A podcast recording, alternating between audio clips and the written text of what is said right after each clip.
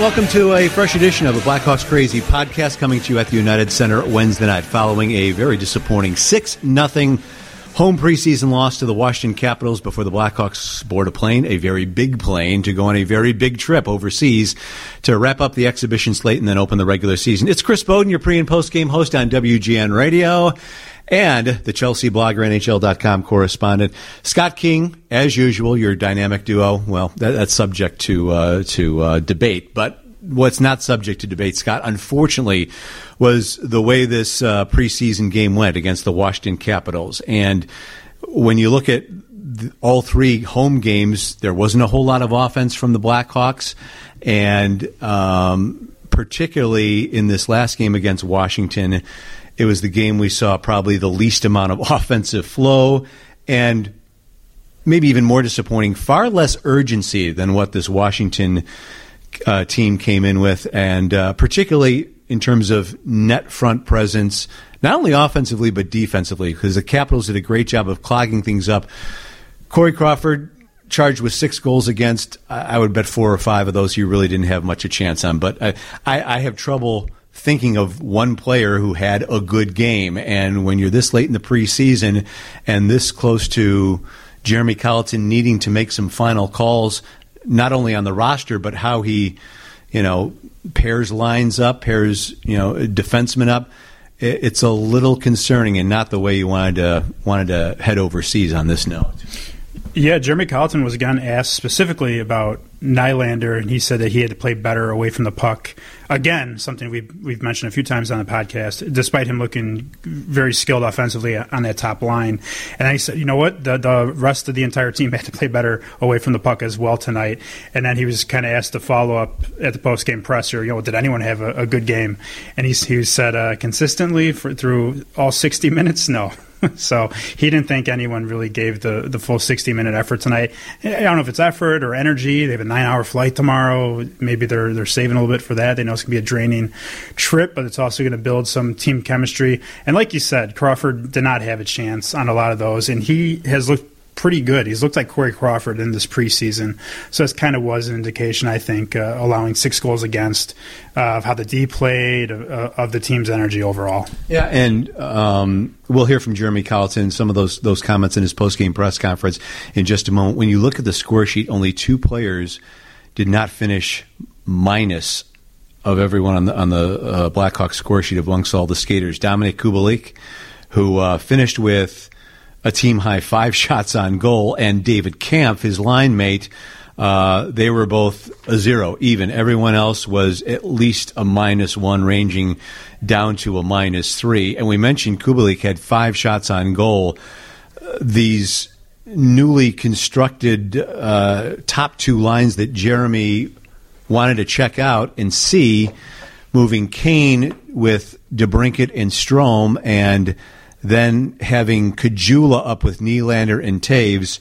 That Strome, Kane, DeBrincat line combined for three shots, all of them from Kane. I believe two of those were on the power play.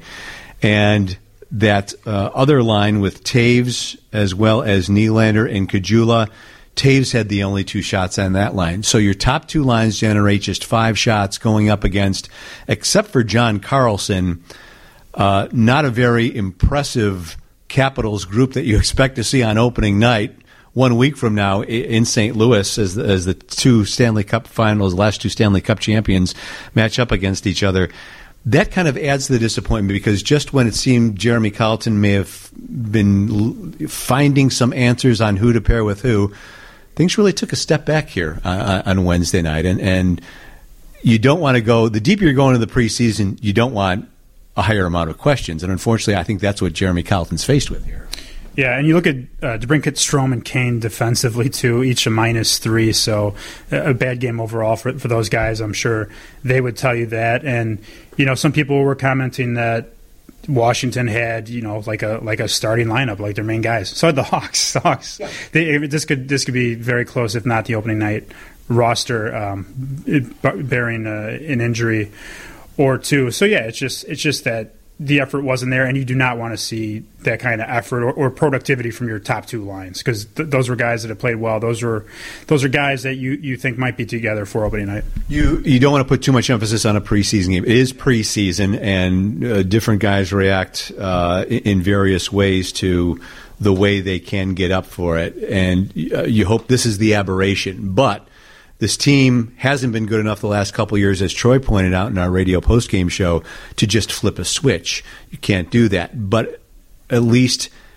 in terms of urgency, there has to be a whole lot more. So I'm really curious to see how this team reacts going up against a team that they know absolutely nothing about in in enemy territory, so to speak. But uh, but in Berlin against this German team and see how much better they can be because they certainly need to build some momentum going into that regular season opener uh, a week from Friday against the Philadelphia Flyers. We said we'd hear a little bit more from the head coach, Jeremy Colliton. Here he is after the 6 0 loss. Not the, not the performance we wanted to have, uh, that's for sure.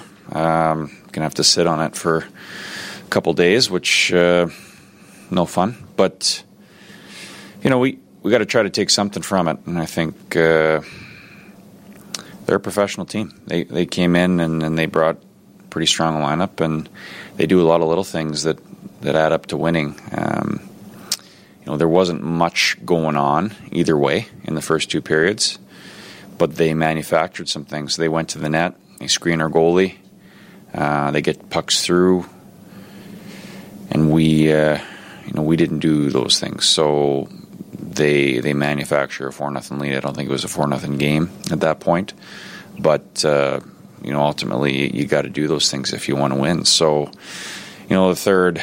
Um, they they had much more of the play. We didn't generate anything at all, and it's uh, sour taste. But uh, you know we we weren't. Uh, it's you're not just going to steadily uh, improve every every day. You're going to have some steps back, even if you don't want to and that's what tonight was. Were you concerned with the energy level overall tonight, especially getting close to the regular season?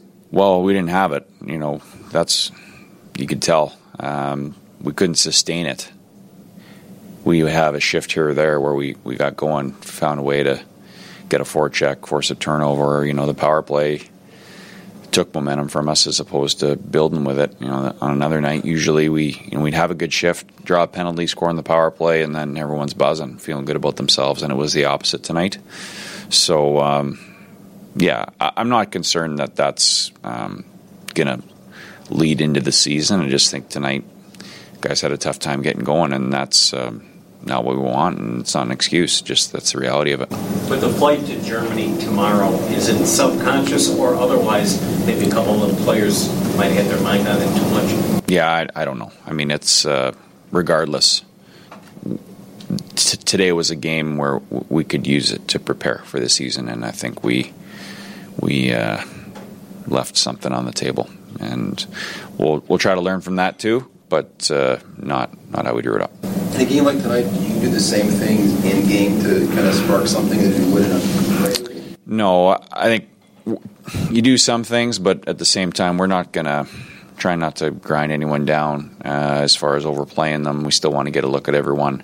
Um, you know, situationally, like for instance on the penalty kill, yeah, we you know the guys who went or the guys who are going to go probably during the season. So you maybe use that opportunity, but um, at some point, just trying to play four lines and and gain something out of it, just good habits, and you know. We did that at times, but certainly nothing sustained. It seemed like Gustafsson had a, a tough night. Did you want to give Adam a look there in the third period? Yeah, we wanted to play him a little more. Um, I think he had his moments where he was really good, and then he had his moments where he was, you know, you know struggled defensively. But that was he fit right in with the rest of the team. So um, he's uh, he's doing well. How, how do you think uh, Nylander looked tonight uh, away from you? Um. Again, probably fit in with the rest of the group. He had his moments where he would make a good read, and then made, had his moments where um, we'd like a different one thought he, you know, he made some plays, he carried the puck, but I think the whole group just had a hard time stringing shifts together that uh, where we had had good habits. I ask you this every time, but was there anyone that, that was good in your opinion? Um, consistently over 60, probably not. So just leave it there. Jeremy Colliton, none too pleased after the 6 0 loss to uh, Washington Capitals, and uh, only a couple guys I know talked in the locker room that uh, uh, you stepped into after after this loss. Jonathan Toews, the captain, being one of them, as he usually is after losses like this, when not a whole lot, a lot of guys are in the mood to talk. But uh, uh, when he did speak, he wasn't he wasn't very happy with what he was a part of or saw out there in this last uh, piece of home action before uh, before it all starts for real, was he? No, and I was the first one to ask him the question. I just, I the first question I just asked if if you allow yourself to kind of feel the result of a of a bad loss, a bad shutout like that in the preseason, because it's not the regular season, and he and he said, uh, yeah, you know, they'll they'll, um, they'll they'll feel it, but they'll also kind of uh, brush it off. And at the same time, this is his quote now. That's got to be a wake up call. It's good that that happens now so we can wake up and get going, get our speed, get our legs going, and start playing with a little more energy, a little more just wanting the puck in certain areas. So it should be a wake up call for them. Yeah, and, ho- and hopefully it is um, because time runs out after after Sunday's game in Berlin. Also, going to play a little bit of Stan Bowman, um, who met the media on Wednesday morning after the morning skate. A last chance for Chicago reporters who won't be traveling to talk to him ahead of the start of the regular season, which of course is in Prague. That's coming up in a few minutes. Before we go to him, though, just wanted to update a little bit of the injury situation too, because a couple of you know concerns have popped up the Blackhawks are saying in each case it's nothing serious, that they don't believe it to be anything serious or long term. Robin Lehner leaving practice on Tuesday before it was over with a hip problem. He is traveling to Prague. They were planning on traveling three goalies anyway, so Collin Delia will be part of that mix. In the event Robin Lehner is is not ready to go for whatever reason, uh, Zach Smith uh, he practiced on Tuesday, woke up and his back was a little bit cranky. They don't expect that to be anything long term. Connor Murphy did something, I believe, lower body, both Tuesday and then tried to skate on Wednesday, cut things short. He wasn't going to play anyway, neither was Smith in this Wednesday game. And uh, I believe that's it. Calvin DeHaan, he isn't expecting to go at the start of the season either, more for a groin injury than the shoulder surgery that he had. And John Quenneville um, still recovering from a hip injury of his own. So the Blackhawks were going to be allowed to take extra players overseas, and once they play that preseason game in Berlin, they'll review who they think will be healthy. They'll have to get down to the the um, 23 man limit after that, cut, uh, cut, a couple of guys off the active roster uh, at that point. But you don't like to see these nagging little things, and hopefully it's hopefully it's short term because the last thing you want to do is is uh, start the regular season uh, a little bit shorthanded from the guys that you're relying on. Let's uh, hear now from the Vice President and General Manager Stan Bowman. Speaking of injuries, he talks about a number of topics here, um, starting with Kirby Dach's status, and he is going to go on that trip. Among the other things you'll hear from almost nine minutes of Stan Bowman here on Wednesday morning, um, in order what he has seen in almost two weeks of training camp here as they get set to travel overseas. What he's thought of Adam Boqvist's camp, and it was a very quiet game by Adam Boqvist along with everybody else on Wednesday. Uh, the intangibles that this trip can provide, this first camp under Jeremy Colliton. His thoughts on Alex Nylander, who again has not been as noticeable the last couple of preseason games after playing with Jonathan Toews, despite playing with Jonathan Toews uh, over the entire course of the preseason. Uh, the possibility of late trades, Stan has also asked about, also his observations on how the restricted free agent market has played out to this point, which is interesting when you dive into what he has to be concerned about with DeBrincat and Strome. But again, Stan Bowman at first here, talking about Kirby Dach's status and uh, kind of mental state after uh, having to sit out training camp, except for individual skates prior to Wednesday morning. Kirby's going to come to Europe with us. It's okay. Yes. Uh, unlikely he'll be ready to play in, in, the games, but this the next step is for him to get into practice, and um, he's he's close. So uh, I think at, at this point it makes sense to bring him with us, and then uh, we'll have a better feel for when he's ready for a game, but uh, not likely to play in either game. But um, it's a good step. I mean, he's making progress. He's just been off the ice for a couple weeks, so it's going to take some time to be ready to play a game. So you you do want to get him into an NHL game here uh, when he whenever he is ready? Or? Well, we're not at that point yet. Let's get him ready to when he could play, and then we'll make that decision. But we're it's going in the right direction. How are his spirits during this process? Because it's probably tough for him. Yeah, well, I think I'll let him talk about that. But I, I talked to him a couple times, uh, even earlier today, and I think it's better when you're close to practicing. I mean, as a player, when you're injured, it's it's frustrating. You want to play, and um, skating by yourself is better than not skating, but you want to be with the team. So we're we're getting closer. I think he's. Um, happy that he's you know close to being back with the group and, and on the ice. Are you encouraged with what you're seeing the product come on the ice, all the guys getting together, and how it's translating and going into the season? Know, we've seen some good things. I think um, it's a process, but I like the way the process has played out. I think our players are. Um, they've had enough time to get acclimated to what we want to do as a group. Um, they've shown great, you know, effort in trying to play the right way doesn't always come out right in the games, but uh, I think there's a purpose to their game and practice, and competitiveness has been there. It's been a pretty tough camp. I think you know they've gone very hard. Um, they've given great effort, so uh, I like that. We're starting to see some chemistry on the ice with some groups. Um, not everybody's there yet, but um, I think you know we got two more games before our season opens, so two more chances for guys to become familiar, and we'll have some practices as well. So uh, I, I, think it's trending in the right direction. How, how would you assess Boqvist's development where uh, Adam has shown progress just looking back to where he was a year ago and to where he is now. Um, I think for him, the question has never been the talent level or the offensive ability. When he's got the puck, he can do some pretty special things. He's got a unique skill set to be able to complement the offensive players um, and do things with the puck.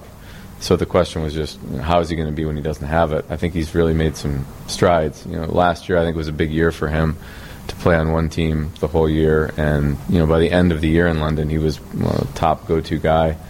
They used him in a lot of situations, and um, seeing him here, you can see that in his game. Uh, you know, I, I like the way he's played. I think he's had a good camp, and that's the reason he's still here. It's he's deserving to be here. So um, you know where it goes, and you know we need him to play. So if he's going to be playing in Chicago, that's great. But if not, then I think you know Rockford's a good spot for him. So, um, but his progression's been noticeable, and uh, I think it, it's he hasn't arrived yet, and it, it's going to be a process to get him comfortable defending and playing without the puck. He's such a good skater, though, that you know he can influence the play, and um, you know the biggest thing for a defenseman is if you have a good gap, you can force the other team to do things quick. You know, when you back in a lot, then you give them uh, a chance to make plays. So uh, his quickness is noticeable, and he, he, can use his feet to defend. Stan, what do you think this trip can do for a team with a young head coach and some new faces that are getting acclimated? We saw this back uh, 10 years ago when we went to Europe that we spent some time as a group, and I think at the time wasn't really focused on it, but we saw down the road how our team really was a, a close knit group because we spent a lot of time together. You know, usually at the end of training camp, you have a couple games and uh, you don't spend as much time on your off days as a group, but that's the benefit I think of going to Europe is starting tomorrow we're going to be together for you know eight or nine days straight all their times away from the rink are going to be as a group. Uh, so we're looking forward to that, bringing this group together, and um, it should be a lot of fun. How much have you seen Jeremy's, for lack of a better term, comfort level this year, just starting from the start with his team, with his systems, everything? Uh, yeah, I think uh, coaching staff as well. I think we've uh, we've got some new faces there that have helped, and uh, I've seen I've seen a comfort level that I, I, wouldn't say it wasn't there last year. It's just there's more time now. That's the biggest thing. Spent they spent the coaches spent a lot of time this summer preparing how this camp was going to roll out, how they wanted to play as a team, how we could make that happen, and uh, watching them, you know, watching it take place in practice and before practice, and uh, the teaching that's gone on. It, it's been fun to see. I think there's a there's an excitement, there's a freshness to the group uh, I think having some new coaches as well is good for the guys. Um, you know, they can add something to the mix, and you know, one-on-one work with a player or working with uh, a line. Uh, you know, it, has been good, and I think it, has been energizing for everybody. No, no, games have been played, obviously, but Alex Nylander seems to be doing what you guys wanted him to do in camp. What have you thought about where he is and, and what he needed to do when he arrived?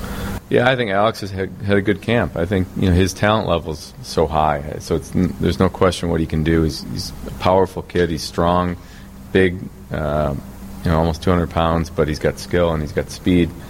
So that's a that's a very impressive um, collection of talents. But you got to be able to do something in the game with it. I think the he's had a purpose to his game, which is what I've noticed so far. And I think you know with young players, they've got to become uh, that's got to become the the standard every night. I think we've seen him do it. Now we need him to sustain it. You know, as far as the the details. Like I, when he has the puck, he he he's got a lot of natural talent, which he can do things that you don't have to coach. Just let him play on instinct. It's you know when they don't have the puck, how do they do with forechecking, back checking, making sure we get the puck back, being in the right position. Uh, and I think he's shown he's been a pretty quick study in that. Uh, but like a lot of young players, it it's that's a process to become an automatic, and I think uh, you know we're gonna have to stay with him and, and work with him to do that. But um, you can see the ability there, and you know you want him to have the puck when he's on the ice because he does a lot of really good things with it, things that other players aren't able to do. So the the thing is just earning the coach's trust so that that he can be utilized, and to so far he's been able to do that, but um, you know, it's a long process. It's, it's got to become a habit for him, and I think he's certainly trending the right way. Any chance we'll see you explore any trade venues as you make final cuts and other teams make final cuts, or pretty content with this group?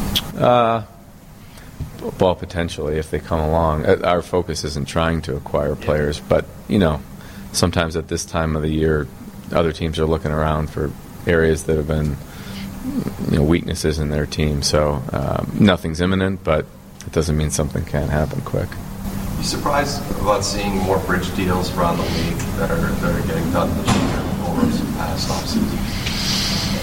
Uh, no, I, I am not surprised by that. Um, it's sort of a function of where the the team is at. I mean, some teams it makes more sense given their the backdrop of the players they have signed and the cap space they have. Other teams, you know, have more flexibility. So I think when that happens, you, you see the the longer term deal at a higher number. So I mean, the bridge deals that have signed the last week or so, they've all fit into their team's salary structure and help them go forward. Uh, so I think that's why it's happening now. And um, there's a lot of factors that go in. It, it's hard to to really make a parallel between one team and another because their circumstances are a little bit different. So, uh, but watching what's happened, I, I, can't say I'm surprised it's gone that way. I found it very interesting that even though Alex Nylander was having a, a pretty good training camp in preseason, while, as we mentioned, being paired with Jonathan Toews or, or skating with him, things have quieted down. And Stan obviously wants Alex Nylander to be good after that trade with Buffalo for Henri Jokiharju. They're they're counting on him finding finding his game that he's capable of right here. But he was still very reserved when he talked about yes, we shouldn't get too excited yet. We want to see if you know what he has been doing continues and continues to grow. Anything else out of what Stan said that particularly stu- uh, stood out to you? Well, yeah, with, with Nylander, he said he's been a quick study on D but he's also got to kind of go through the motions of earning the coach's trust to be utilized, is what he said. So, uh, you know, kind of um, echoing what Colliton has been telling us. And uh, with Boqvist, uh, it's always interesting to hear what Bowman says about him. He's thinks he's improved on D, but kind of like we know, he's either be playing here in Rockford because Bowman really wants him playing. Uh, he noted that the trip to Europe, just like in 2010, would be great for team bonding, team chemistry. I think that's something that's kind of invaluable when you got some moving parts, some new guys. And uh, also on Kirby Dach, and this is something we're, we're going to get to more later. I think a listener asked about it, but asking if, uh, I think it was Tracy asked him if Dach will get an NHL game when he's ready. And uh, we'll touch on it more, but I think he's will. I think he will whenever he, he's uh, ready. Yeah, that's what, that's what Stan said, that they, I think they want to see him in game action. Unfortunately, they won't have that opportunity in games that don't count, uh, but but they want to see how he how he can perform. So I think that minimum nine game right. you know, window, uh, I, I, think we can expect at least at least some of that to be utilized. Troy and I were talking about. Well, well tell you what, we'll, we'll get into that as, as part I'll of just add that Stan didn't really give an answer to it. it but I'm, I'm just saying my own opinion that I, I think he uh, I think he will. Yeah, and, before we get to our questions from our listeners, and we've started this this uh, new thing last week, and we got it out a little bit earlier today. We we did get some questions out. We'll go over the details in a second. Some of the other things that he discussed there, late trades, kind of downplaying the likelihood of that. They want to see what this group that they have brought together over the course of the offseason can do.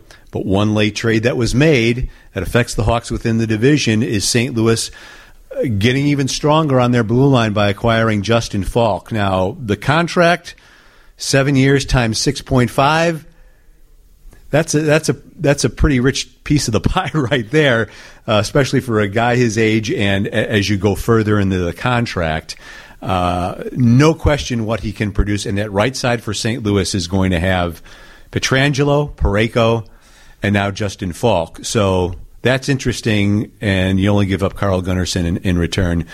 You can make trades with Carolina with Tom Dundon in there. You can look. He, he's a guy that I think he was on the Hawks' radar, Faulk, right, or at least or so yeah. It, that's a guy. We were speculating that maybe it was wishful. Yeah, I don't know. It just seemed right. Uh, but look, 27. Uh, he's a, he's a guy that would improve any any D.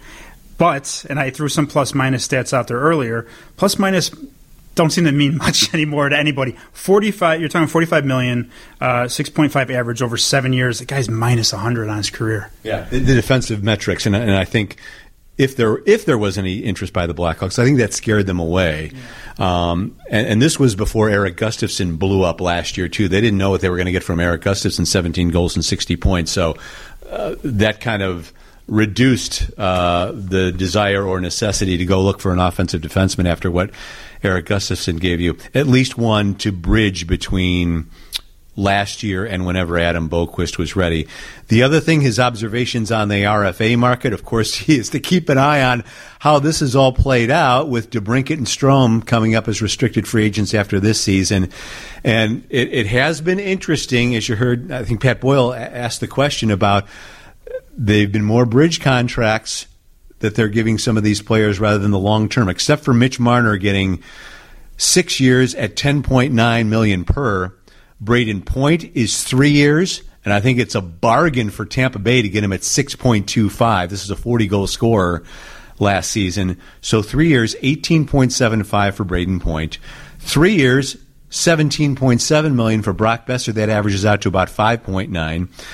Matthew Tkachuk earlier on Wednesday, seven mil a year over three years. Three years, 21 million. And I think our, our friend Jimmy Greenfield from the Tribune compared numbers over two years, total numbers over two years from Matthew Tkachuk compared to um, the fact that Alex DeBrink, I correct that, Tkachuk three years versus DeBrincat's two years, and DeBrincat is very favorable statistically. So if Tkachuk is getting $7 million a year, it makes you wonder what uh, Alex DeBrincat could potentially get with another strong season here. So the Rantanens, the Laines, and the Connors are still out there.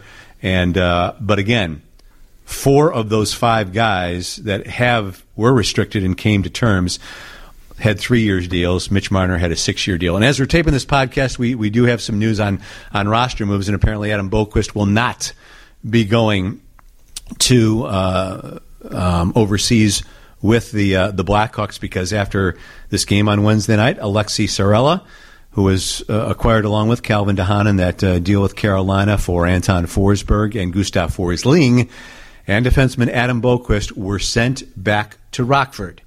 So that's very interesting. And Adam Boqvist will not get that trip. And yeah, I think the last couple of preseason games, after some wow plays, kind of came back a little bit, and I think this is this is uh, probably the right move, going to do him good, uh, with the exception of potentially playing him in Berlin in that game. But to be quite honest, all those Rockford guys are going to Boston for a game on Saturday. It's basically going to be the Ice Hogs versus the Bruins there, so he'll get a chance there and continue developing his game. So that's very interesting. Thanks for Thanks for pointing that out on the fly here, Scott, as as the the emails come in. Okay, so we, we mentioned this last time. We put it out on Wednesday afternoon.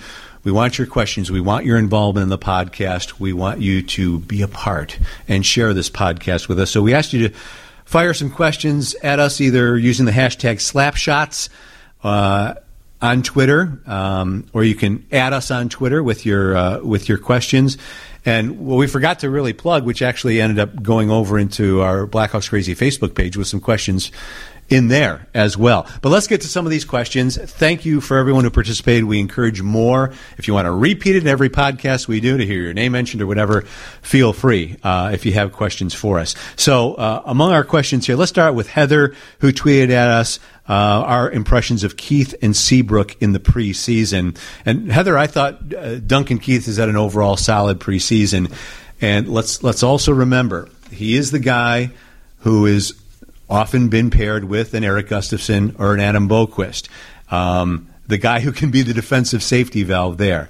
I think Brent Seabrook and Olli Maatta together, obviously they have their detractors in terms of foot speed. Up until this game against Washington, statistically they were very good, but they were also not necessarily going up against um, the strongest opponents who didn't bring their their A team, so to speak. Washington was a little different with the forward group that they brought here, and uh, I think we saw some damage uh, on this night as both of them were, were minus two. And granted, they, they weren't the only ones.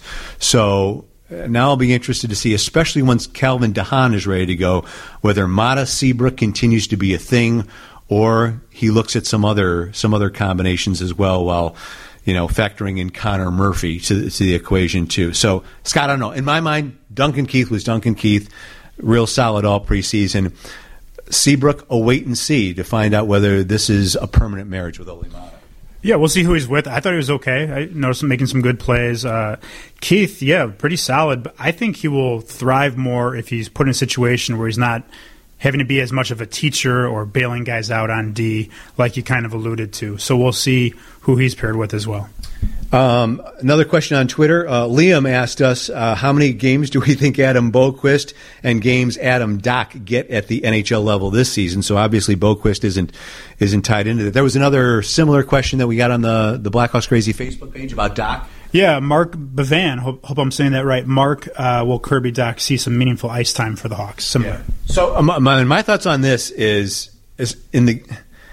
I'm kind of I'm kind of going on a ledge here because you heard Stan Bowman say what he did, and n- no insider knowledge on this. I'm just guessing. But based on how they brought Kirby along, and based on the way he was performing in the offseason, talked about this with Troy in the postgame show. Kirby Dach would provide an element that is lacking on this roster right now. He's only 18 years old, and we got to keep that in mind.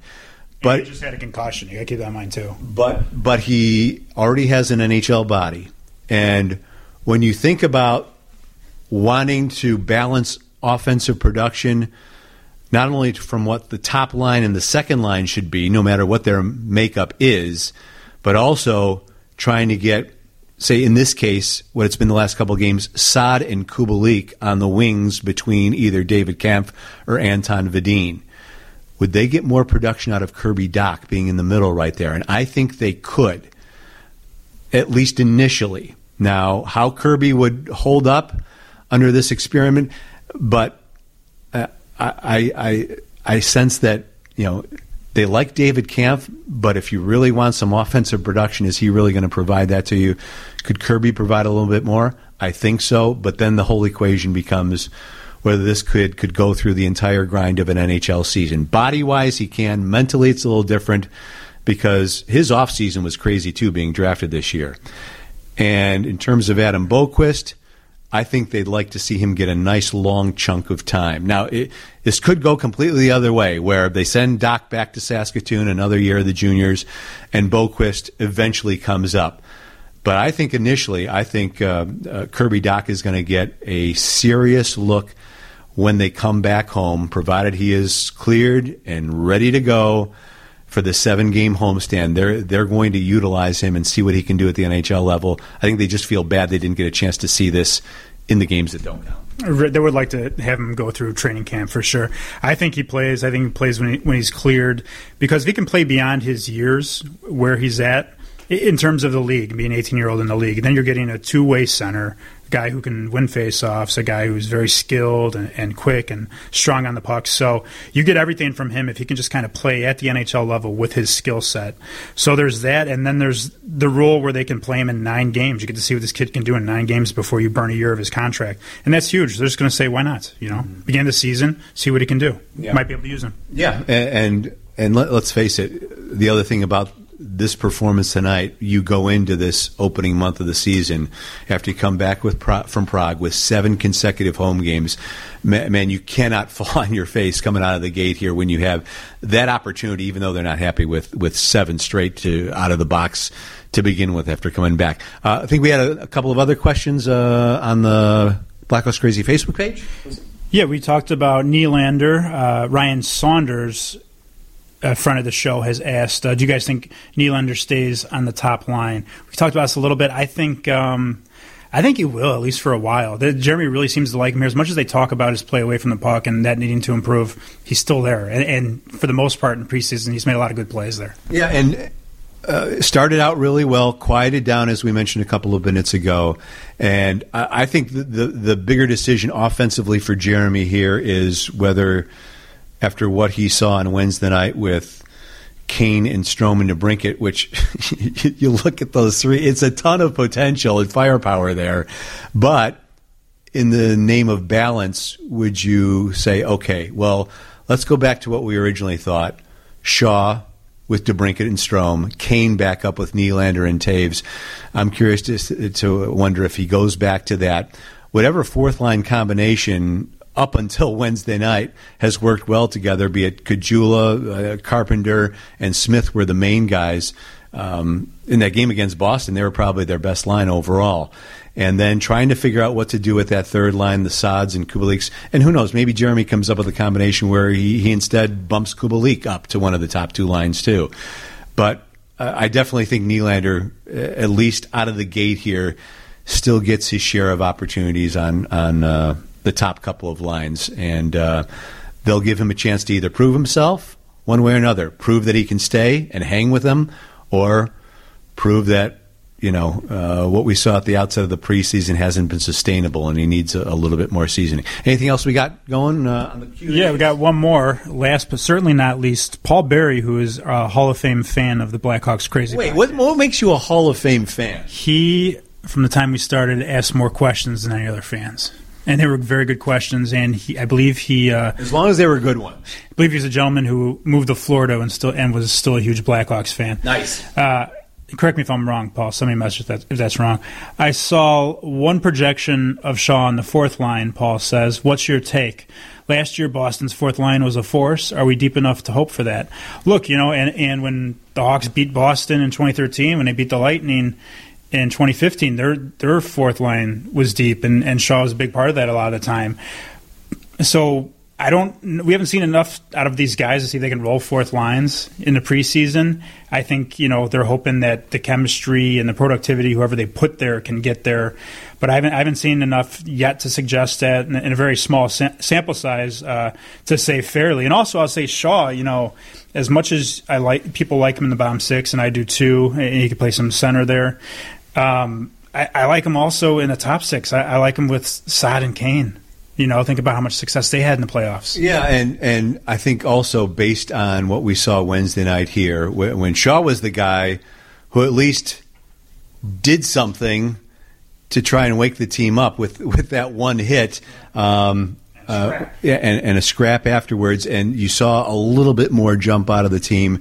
I think for those purposes, and what we saw lacking uh, in production from those top two lines or lacking in danger from those top two lines on Wednesday night, my opinion is Shaw gets bumped back up uh, to one of those two lines because he provides an element where you know he's a guy who can go down and chase the puck and get in the dirty areas and um, provide that uh, asset to to one of those top two lines um, in order f- to get a little bit of puck possession. And I'm I'm least concerned about the fourth line, and I don't think the fourth line necessarily needs Shaw. I think he'd be more important further up in the lineup because I think Smith and, and Caggiula and Carpenter would be just fine uh, on a fourth line if that in, indeed ends up uh, being the makeup of that fourth line. So we want to thank everybody for their questions.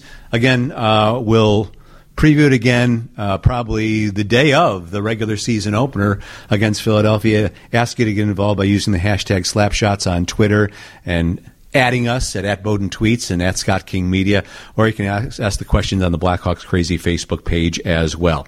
So that's a wrap. Uh, our final get together before what will be our next podcast, and that will come following the regular season opener in Prague a week from Friday, October 4th, once that game is wrapped up.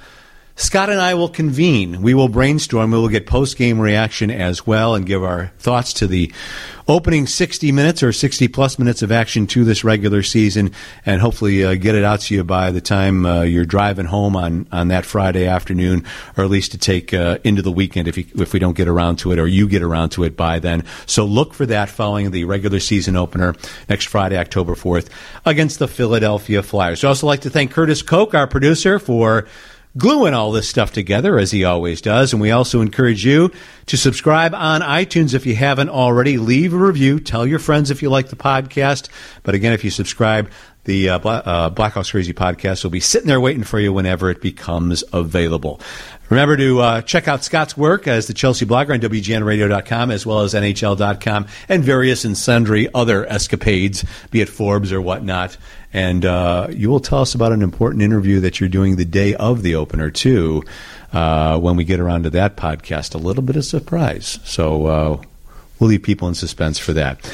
Again, uh, follow us along on our uh, Blackhawks Crazy Facebook page at facebook.com backslash Blackhawks Crazy. You can ask the Slapshot and podca- podcast questions on there, too. In the meantime, after a disappointing 6 nothing loss to Washington to close out the home preseason slate and put the Blackhawks at 2 2 and 1, as well as some breaking news afterwards that Saarela and Boqvist go down to Rockford. For Curtis Koch and Scott King, I'm Chris Boden. Thanks for listening, everybody, and we'll talk to you a week from Friday.